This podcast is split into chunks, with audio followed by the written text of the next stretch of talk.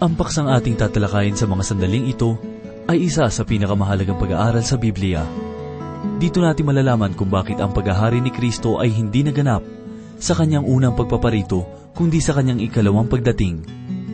Ito ang ating matatagpuan sa ikasyam na kabanata ng Daniel, talatang 20 hanggang ikadalamputpito.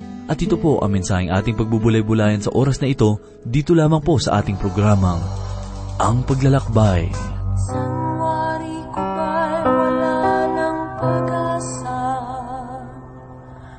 Walang katapusan aking pagdurusa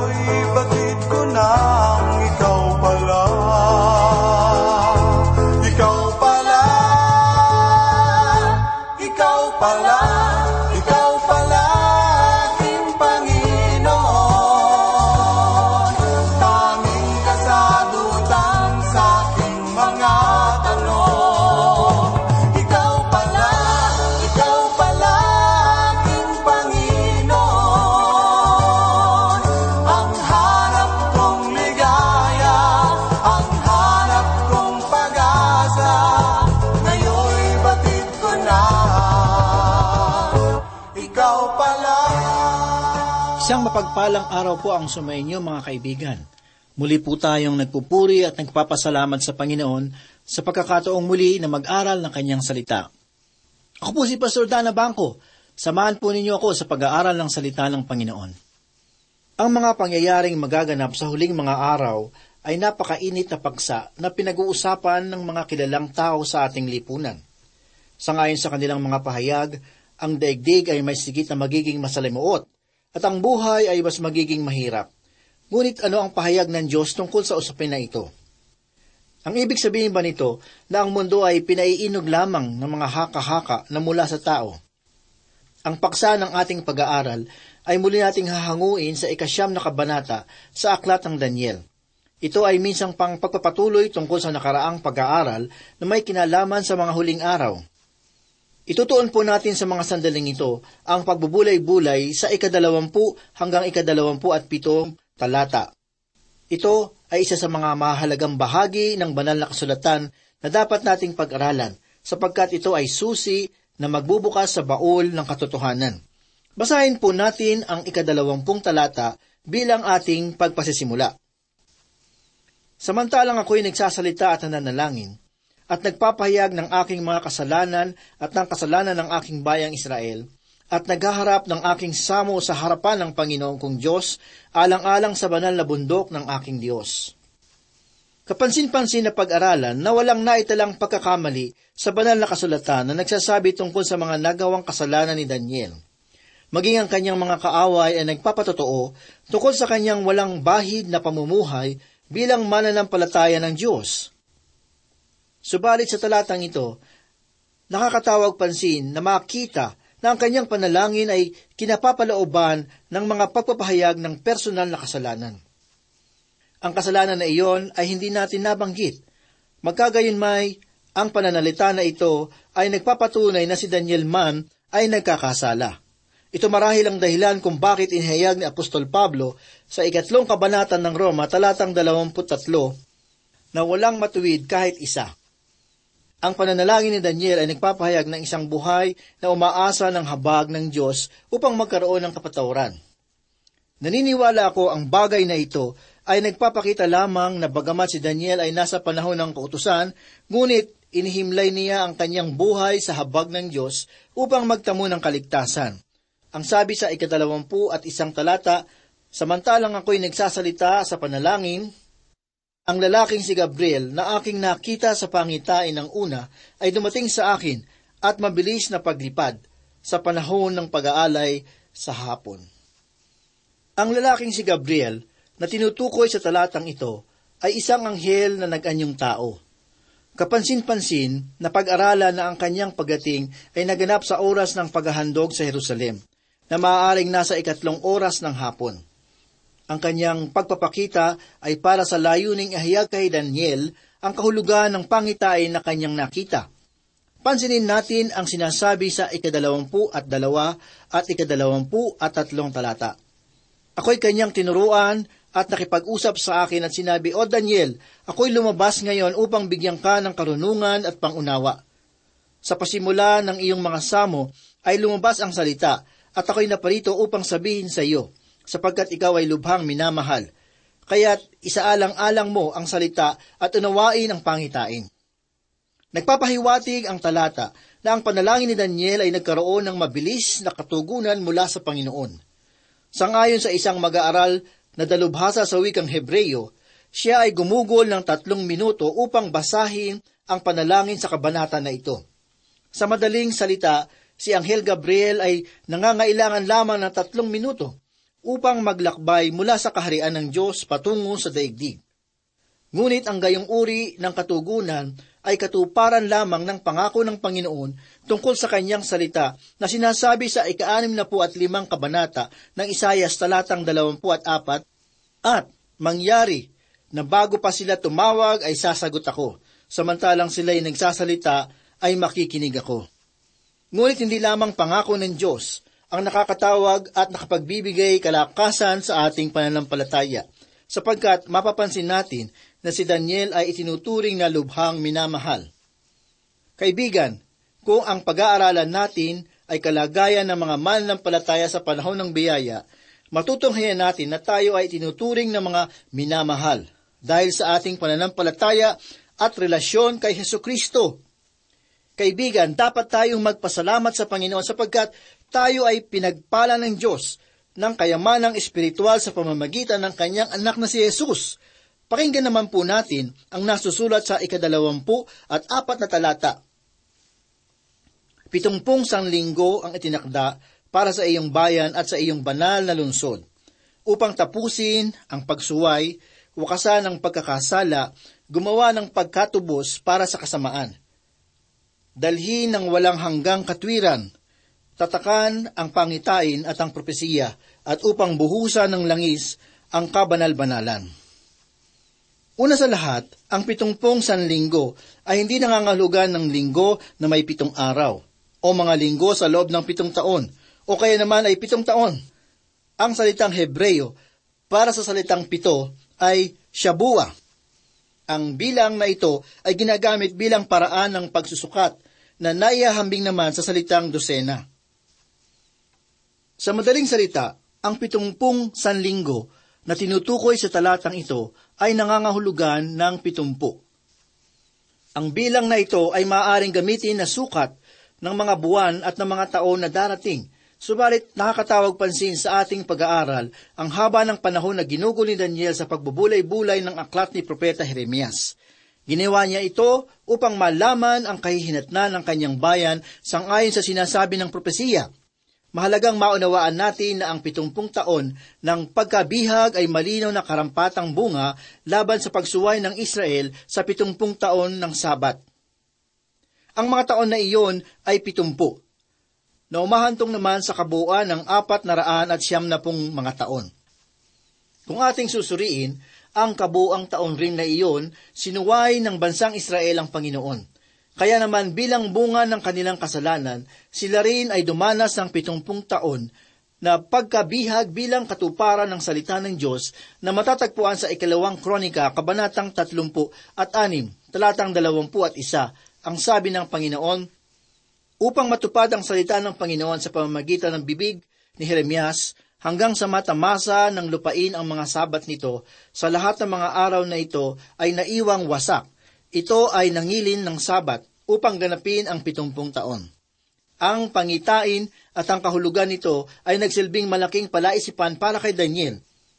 Inisip niya kung paano ito maiugnay sa mahabang panahon ng mga hintil na ipiniliwanag sa ikapito at ikawalong kabanata para kay Daniel, ang kanyang bayan ay magsisimulang manumbalik sa kanilang lupain pagkatapos ng pitungpung taon na pagkabihag. At ang Mesyas ay darating upang maging hari sangayon sa pangako ng Diyos na kanyang ipinahayag kay David. Kaibigan, naniniwala ko na si Daniel ay nagkaroon din ng kagulumihanan kung paano magaganap ang mga propesiya. Marahil naging malaking palaisipan sa kanya ang mga tila nagkakasalangutang mga pahayag. Subalit ang katugunan ng Panginoon sa pamamagitan ng kanyang mensahe ay nagkaloob ng kasagutan sa kanyang kagulumihanan.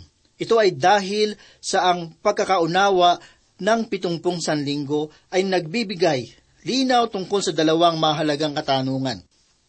Ang kaharian ng Israel ay hindi darating ng madalian, sapagkat ang pitungpung taon ay kinakailangang matapos muna bago dumating ang ipinangakong paghahari sa ilalim ng dakilang Mesyas. Ang pitungpung taon ay may malaking kaugnayan sa panahon ng mga hintil, sapagkat sila ay kapwa pumupuno sa kaganapan ng isa't isa.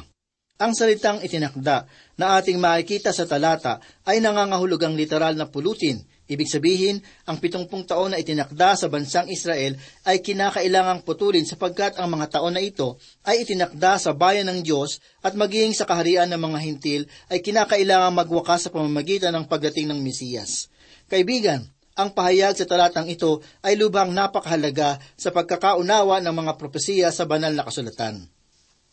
Masasabi ko na ang kahulugan ng mga pangitain sa mga talatang ito ay maihahambing sa mahalagang susi na magbubukas sa kayamanan ng mga panukala ng Diyos. Kung patuloy pa nating pag-aaralan ang mga pahayag, matutunghayan natin na ang pitumpung sanlinggo ay nauukol sa mga kabayanan ni Daniel na walang iba kundi ang Israel. Ang bayan na ito, sangayon sa talata, ay may higit na pagpapahalaga sa tinatawag na banal na lungsod na tumutukoy naman walang iba kundi sa Jerusalem. Kaibigan, mayroong anim na bagay na kinakailangang maganap sa loob ng pitumpung sanlinggo. Kung tayo ay magkakaroon ng malalim na pag-aaral tungkol sa talatang ito, malalaman natin na ang ika-anim na po at siyam sa mga sanlinggo na iyon ay naganap na – sa madaling salita, isang linggo na lamang ang nalalabi upang ang pitumpung sanlinggo ay maganap na ng lubusan. Hayaan ninyong isa-isahin natin ang anim na mahalagang bagay na kinakailangan mangyari upang ang pitumpung sanlinggo ay matupad. Ang unang bagay ay may kinalaman sa sinasabi ng talata na nagsasabing upang tapusin ang pagsuway. Ang pahayag na ito ay tumutukoy sa pagkakasala ng Israel kung saan ang Diyos ay nagkaloob ng katugunan sa pamamagitan ng dugo ng krus. Ngunit Nakalulungkot isipin na ang lahat ay hindi nananampalataya at hindi tumanggap sa handog ng kapatawaran. Subalit ang katubusan na ginawa ni Kristo ay hindi nasayang sapagkat ang salita ng kaligtasan ay umabot sa mga dulo ng daigdig upang ipahayag sa makasalanang sanlibutan na mayroong kaligtasan sa pamamagitan ng Panginoong Heso Kristo. Ang mga huling araw o ang huling linggo na tinutukoy sa mga propesiya ay nagpapahayag na nalalapit na ang paghahari ng Mesiyas.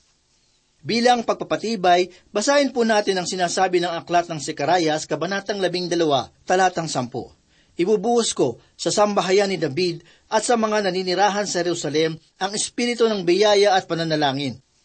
At kapag sila'y tumingin sa akin sa kanilang inulos at kanilang tatangisin, ibubuhos ko sa sambahayan ni David sa mga naninirahan sa Jerusalem ang espiritu ng biyaya at pananalangin.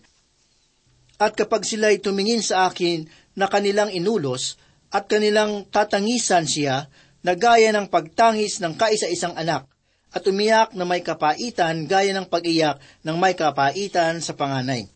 Ang sabi ng ikalabing tatlong kabanata ng Sekarayas unang talata, sa araw na iyon ay mabubuksan ang isang bukal para sa sambayanan ni David at sa mga naninirahan sa Jerusalem para sa kasalanan at karimlan.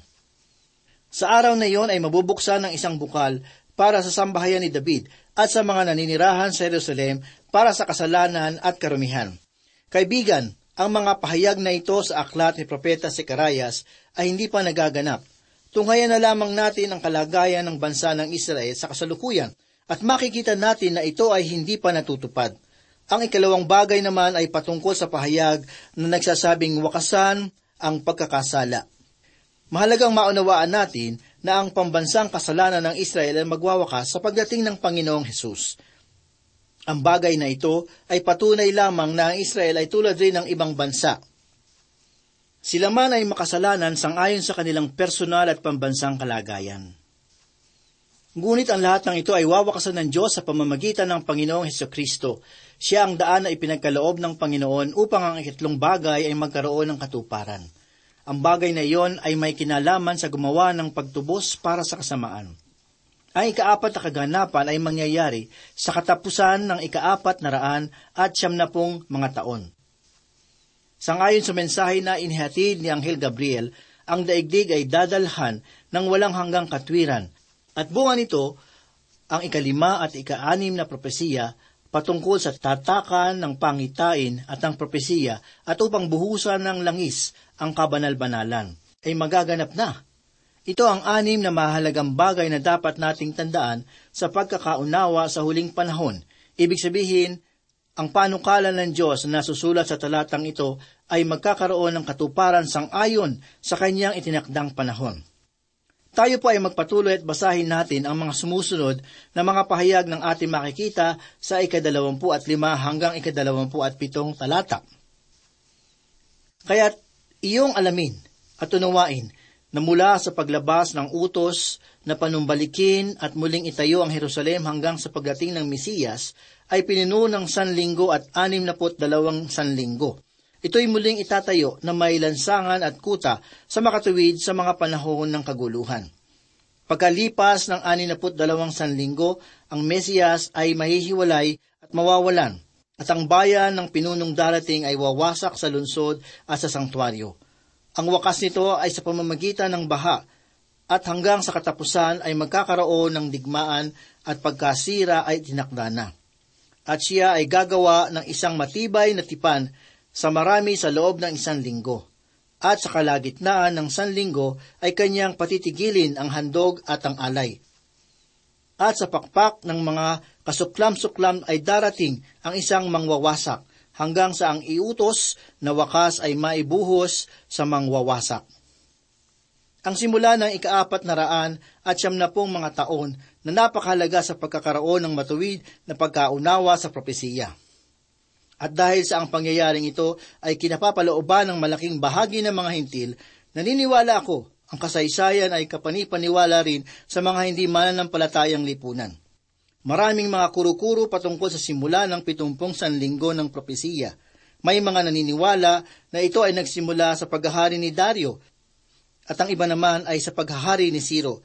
Subalit para sa akin, naniniwala ako ang paghahari ni Artaxerxes ay tutugma sa sinasabi sa ikadalawampu at limang talata. Sapagkat ang kautusan tungkol sa muling pagtatatag ng lungsod ng Jerusalem ay nilagdaan noong buwan ng Nisan, apat na raan at apat na limang taon bago si Kristo. Ang unang pitong linggo ng ikaapat na siyam na taon ay maghahatid sa atin ng ikatlong daan at siyam na po at pitong taon bago si Kristo at sa katapusan ng lumang tipan. Ang mga panahon na ito ay maituturing na panahon ng kagulangan na nasasaksihan naman ni Nehemias at Malakyas. Samantalang ang ikaapat na raan at tatlumpu at apat na mga taon ay maghahatid naman sa atin ng panahon ng Mesiyas. Sangayon sa isang dalubhasa na nagangalang Sir Robert Anderson, simula sa unang buwan ng Nisan patungo sa ikasampung buwan nito ay naglalaman ng isang daan at pitungpu at tatlong libo, walong daan at walungpu. At kung hahatiin natin ito, sangayon sa kalendaryo ng mga Hudyo sa tatlong daan at anin na pong mga araw, matutunghayan natin na ang Mesyas ay dapat na dumating sa ikaapat na raan at walumpu at tatlong mga taon na pumapatungkol walang iba kundi sa anim na po at siyam na sanlinggo. Sa mga araw na ito, si Jesus ay naglakbay patungo sa Jerusalem na naghahayag sa kanyang sarili sa kauna-unahang pagkakataon bilang Mesiyas. Subalit matapos ang amin na po at siyam na sanlinggo o ikaapat na raan at walungpu at tatlong mga taon, magkakaroon ng tinatawag na pansamantalang pagkaputol, sapagkat may dalawang mahalagang bagay na dapat maganap sa pagitan ng anim na po at siyam na pitumpung sanlinggo. Ang unang mahalagang kaganapan ay ang kinalaman sa pagkakapako ng Mesyas. Ang pagkakatigil na ito ay tumutukoy sa Kalbaryo na atin namang maituturing na dakilang hiwaga at katotohanan na nakapaloob sa Ebanghelyo. Ang sabi ng ikalabing anim na kabanata ng Mateo talatang 21, mula sa panahong iyon ay pinasinimulan ni Jesus na ipaliwanag sa kanyang mga alagad na kailangan pumunta siya sa Jerusalem at magtiis ng maraming bagay sa kamay ng mga matatanda, ng mga punong pari at mga eskriba. Siya ay papatayin at muling bubuhayin sa ikatlong araw. Sinasabi rin sa ikatlong kabanata ng Juan talatang labing lima upang ang sinumang sumampalataya sa kanya ay magkaroon ng buhay na walang hanggan. Ang ikalawang bagay ay patungkol sa pagbagsak ng Jerusalem sa ilalim ng pananakop ng Romanong si Tito. Ito ay naganap noong ikapitungpung taon ng Amno Domini. Ang kahuli-hulihang linggo na kinapapalooban ng pitong taon ay magaganap pa lamang sa hinaharap. Ang huling linggo na ito ay siya na lamang nalalabi upang ang siyam na po at siyam na sanlinggo ay tuluyan ng maganap sa kanyang kabuuan.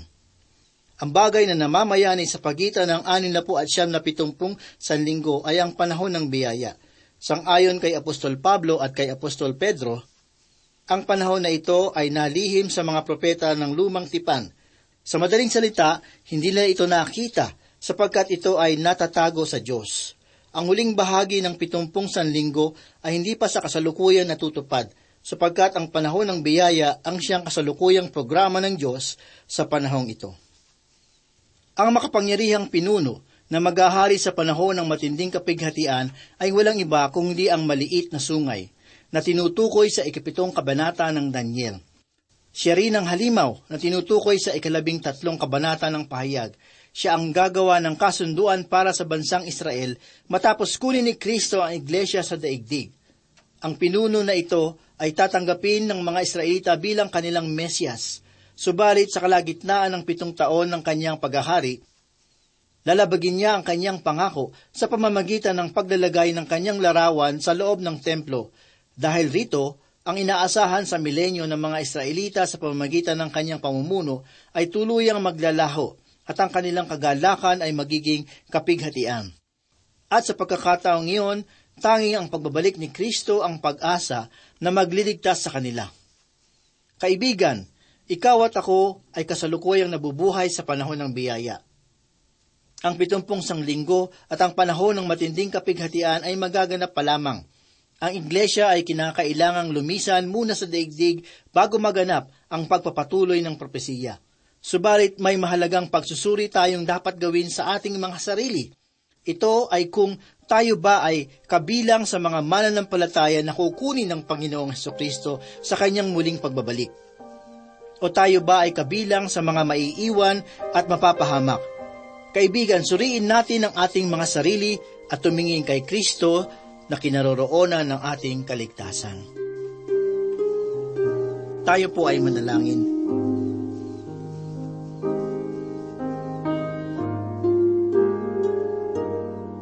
Dakila at mapagpala naming Diyos, kami po muli ay nagpapasalamat sa inyong kabutihan Salamat sa iyong mga salita na aming napagbulay-bulayan.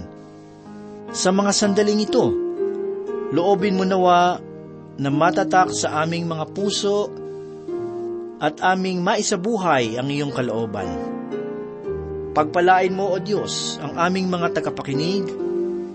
Batid mo po ang kanilang mga pangailangan, ang kanilang mga pinagdadaanan, ang mga pagsubok sa kanilang buhay, at ang samot-saring tukso sa kanilang buhay. Tulungan mo po na maging matatag ang kanilang pananampalataya upang sila ay maging matagumpay. Salamat o Diyos at loobin mong sila ay muling makasubaybay sa muling pag-aaral ng banal mong aklat. Marami pong salamat, Panginoon. Ito po ang aming samot na langin sa pangalan ni Jesus. Amen. Nalalapit ng kanyang babalik Lahat ng pasakit ay kusang mawawagi Ilat at tulog ay bababang lang sa langit